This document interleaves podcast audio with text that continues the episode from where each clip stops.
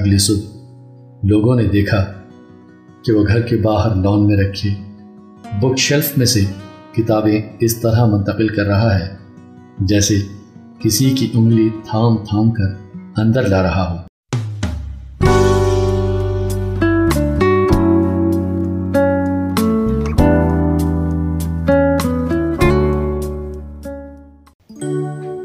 آداب، میں ہوں آپ کے ساتھ آپ کا دوست اور ہوسٹ آزم شاہ۔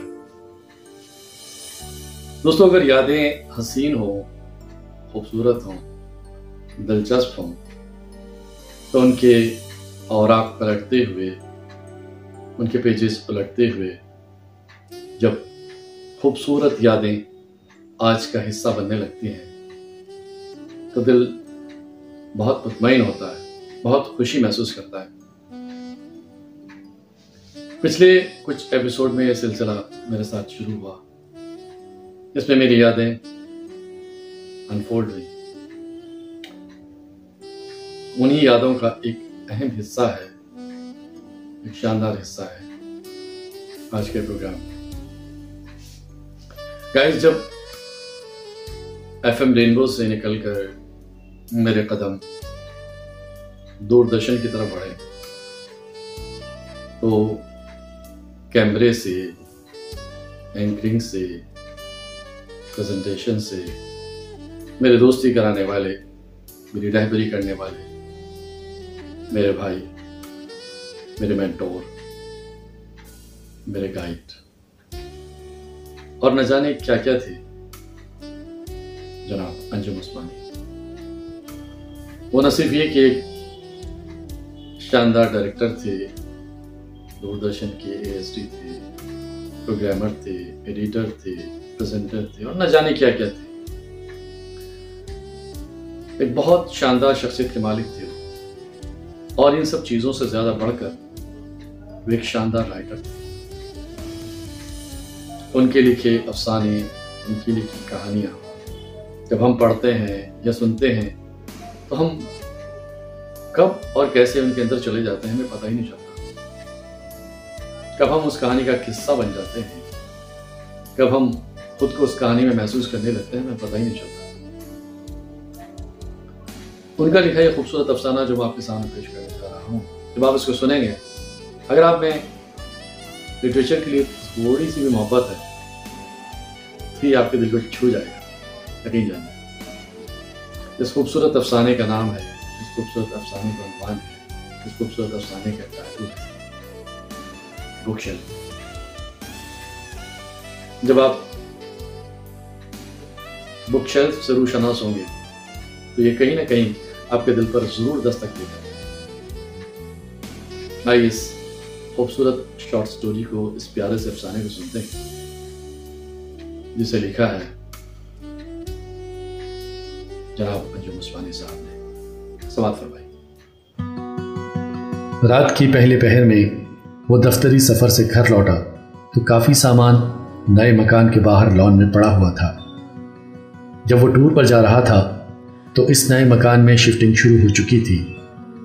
چاہتا تو وہ یہی تھا کہ پرانے مکان سے پوری طرح نئے مکان میں منتقل ہونے تک ٹور تو کیا وہ آفس بھی نہ جائے۔ اور اس نے کچھ دن کی چھٹی لے بھی لی تھی۔ مگر کسی دفتری مجبوری کی وجہ سے اسے چھٹی منسوخ کر کے اچانک سفر اختیار کرنا پڑا تھا۔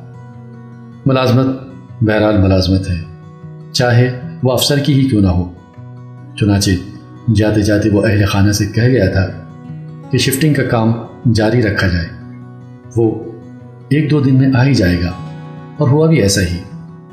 اور جب وہ سفر سے لوٹا تو اس نئے مکان کی لان میں کئی دوسری چیزوں کے ساتھ اس کی وہ بک شیلف بھی رکھی تھی جسے اس نے ہمیشہ اپنی مختصر سی لائبریری کے طور پر سجوئے رکھا تھا۔ وہ ایک پرانا سرکاری ملازم تھا۔ اب ریٹائرمنٹ کے قریب تھا۔ مگر سرکاری ملازمت کی ساری مدت میں وہ کسی بھی چھوٹے سے چھوٹے مکان میں رہا ہو، کتابوں کا یہ شیلف ہمیشہ مکان کے اہم کونوں میں جگہ پاتا رہا تھا۔ کتابوں کے اس ستھرے ذوق نے ہی غالباً اس کو فائلوں کے بے جان کاغذوں اور دفتر زدہ جسموں کے درمیان سال ہا سال کھرے رہنے کے باوجود باطنی طور پر خود کو زندہ رکھنے میں مدد کی تھی۔ اس میں ابھی تک وہ گوشہ محفوظ تھا، جس میں جذبہ، تہذیب اور تربیت سانس لیتے ہیں۔ اسے یاد تھا کہ قصبے کے بڑے سے گھر کے چھوٹے سے بچے جب خود مدرسے جانے کے لائق ہو جاتے تو اونچی دیواروں والی دالانوں میں بنی چھوٹی چھوٹی سی الماریوں میں سے ایک الماری جسے ان کے ہاں کھڑکی کہتے تھے، اس بچے کے اختیار میں دے دی جاتی تھی کہ چھوٹی سی الماری اس کی پوری دنیا بن جاتی۔ وہ اسے صاف کرتا، سجاتا اور اپنا قاعدہ، کاپی، قلم اور بہت سی ایسی چیزیں جنہیں وہ اہم سمجھتا، اس میں رکھتا تھا۔ کچھ اور بڑی کلاسوں میں جاتا تو اسے گھر میں بڑی الماری مل جاتی اور بالغ ہو کر ایک الگ کمرہ مل جاتا۔ گویا معاشرتی تربیت تھی جو مرحلہ وار طے ہوتی۔ سرکاری ملازمت کے سلسلے میں شہر آ کر اسے پڑھنے کے لیے الگ کمرہ تو درکنار کبھی الگ سے کوئی گوشہ بھی میسر نہیں ہوا۔ مگر اس نے اس بات کا اہتمام رکھا کہ اسے اپنے لیے جو گوشہ بھی میسر آئے، اس میں کتابوں کے اس شیلف کو ایڈجسٹ کر سکے۔ اور اب تخیر سینئر ہونے کے ناطے اسے ایک اچھا بڑا مکان ملا تھا۔ اس کا ارادہ تھا کہ وہ جلد ہی ایک بڑی سی الماری خریدے گا اور باقاعدہ اپنا اسٹڈی روم بنائے گا۔ مگر بڑا سا مکان ملنے پر اس کے چھوٹے سے بک شیلف کو غیر ضروری سامان کی فہرست میں ڈال دیا گیا تھا۔ اور اب رات کی نیند تاریکی میں نئے مکان کے لون میں ایسے رکھا تھا۔ جسے رکھا ہوا نہیں، پڑا ہوا کہتے ہیں۔ کیسا رہا آپ کا سفر؟ کھانے کی میز پر اس کے سامنے کھانا پروستے ہوئے اس کی بیوی نے پوچھا۔ سرکاری ٹور سب ایک جیسے ہوتے ہیں۔ بس وہی روٹین ورک۔ ہاں نئے مکان میں شفٹنگ میں کوئی پریشانی تو نہیں ہوئی؟ اس نے پوچھا۔ نہیں۔ سجاوٹ کیسی لگی آپ کو؟ کافی اچھی ہے۔ بس کچھ چیزوں کو شاید ایڈجسٹ نہیں کیا جا سکا۔ ہاں اصل میں بچے کچھ نئی چیزیں خرید رہے تھے نا۔ اس لیے کچھ چیزوں کے لیے جگہ نہیں بچی۔ جو چیزیں ایڈجسٹ ہونے کی طاقت نہیں رکھتی، وہ کہاں جگہ بنا پاتی ہے اس کا دل چاہا زور سے چلا پڑے اور مکان میں موجود لوگوں کو بتائے کہ کتنے سال سے وہ سب کو ایڈجسٹ کیے ہوئے ہیں۔ اگر وہ ایسا نہ کرتا، تو شاید تم یہ نئی چیزیں خریدنے کے لائق ہی نہ ہوتے۔ مگر وہ خاموشی پسند ایک سلح کل شخص تھا۔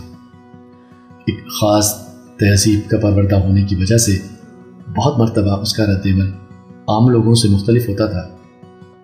اس نے خاموشی سے کھانا کھایا اور اپنے سونے کے کمرے میں چلا گیا۔ اس کے کمرے کی کھڑکی اسی لان میں کھلتی تھی۔ جہاں دوسری چیزوں کے ساتھ اس کی بک شیلف بھی پڑی ہوئی تھی۔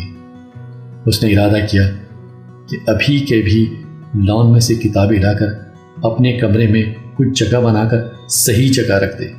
مگر بیچ رات میں سامان ادھر سے ادھر کرنا اور سب کو جگانا اسے مناسب نہ لگا۔ وہ سونے کی کوشش کرنے لگا۔ مگر سفر کی تھکان کے باوجود اسے نیند نہ آئی۔ اس نے کھڑکی کے باہر جھانک کر دیکھا۔ اسے محسوس ہوا کہ اس کے بچپن کے کچھ دوست، اس کے کئی موسم رات میں گھر کے باہر کھڑے، اس کو عجیب نگاہ سے دیکھ رہے ہیں۔ کئی کتابوں کے کردار شیلف سے باہر نکل آئے تھے اور اس سے استفسار کرنے لگے تھے، اس سے پوچھنے لگے تھے۔ کیوں جناب؟ بس ہو چکی دوستی۔ ایک تو ایسے موقع پر ہمیں تنہا چھوڑ کر چلے گئے جب ہماری جگہ بدلی جا رہی تھی۔ اب کیسے آرام سے نئے مکان کے بستر پر دراز ہیں اور ہم یہاں لان میں ٹھٹر رہے ہیں۔ کسی کردار نے اس کی ونڈو تھام لی تھی۔ کوئی کہہ رہا تھا، ہم نے تمہاری اداسیوں، تمہاری تنہائیوں میں تمہارا کتنا ساتھ دیا۔ تم؟ مجھے تو تم جانتے ہو نا۔ مجھ سے تو تمہیں لگ بھگ عشق تھا۔ تم نے میرے نام پر اپنی بچی کا نام تک رکھ دیا۔ رات کا آخری پہر ہو چکا تھا۔ نیند اس کی آنکھوں سے کوسوں دور تھی۔ بے قراری کے اسی عالم میں اس نے سکھ کی۔ اگلی صبح لوگوں نے دیکھا کہ وہ گھر کے باہر لان میں رکھے۔ بک شیلف میں سے کتابیں اس طرح منتقل کر رہا ہے، جیسے کسی کی انگلی تھام تھام کر اندر لا رہا ہو۔ اس کے چہرے کے تاثرات نے کسی کو جرت نہ ہونے دی کہ اس سے کچھ سوال کر سکے۔ شیلف سمیت ساری کتابیں اندر لا کر وہ آرام سے کرسی پر ایسے بیٹھ گیا، جیسے اس کے کمرے میں اس کی پسند کے بہت سے دوست جمع ہوں۔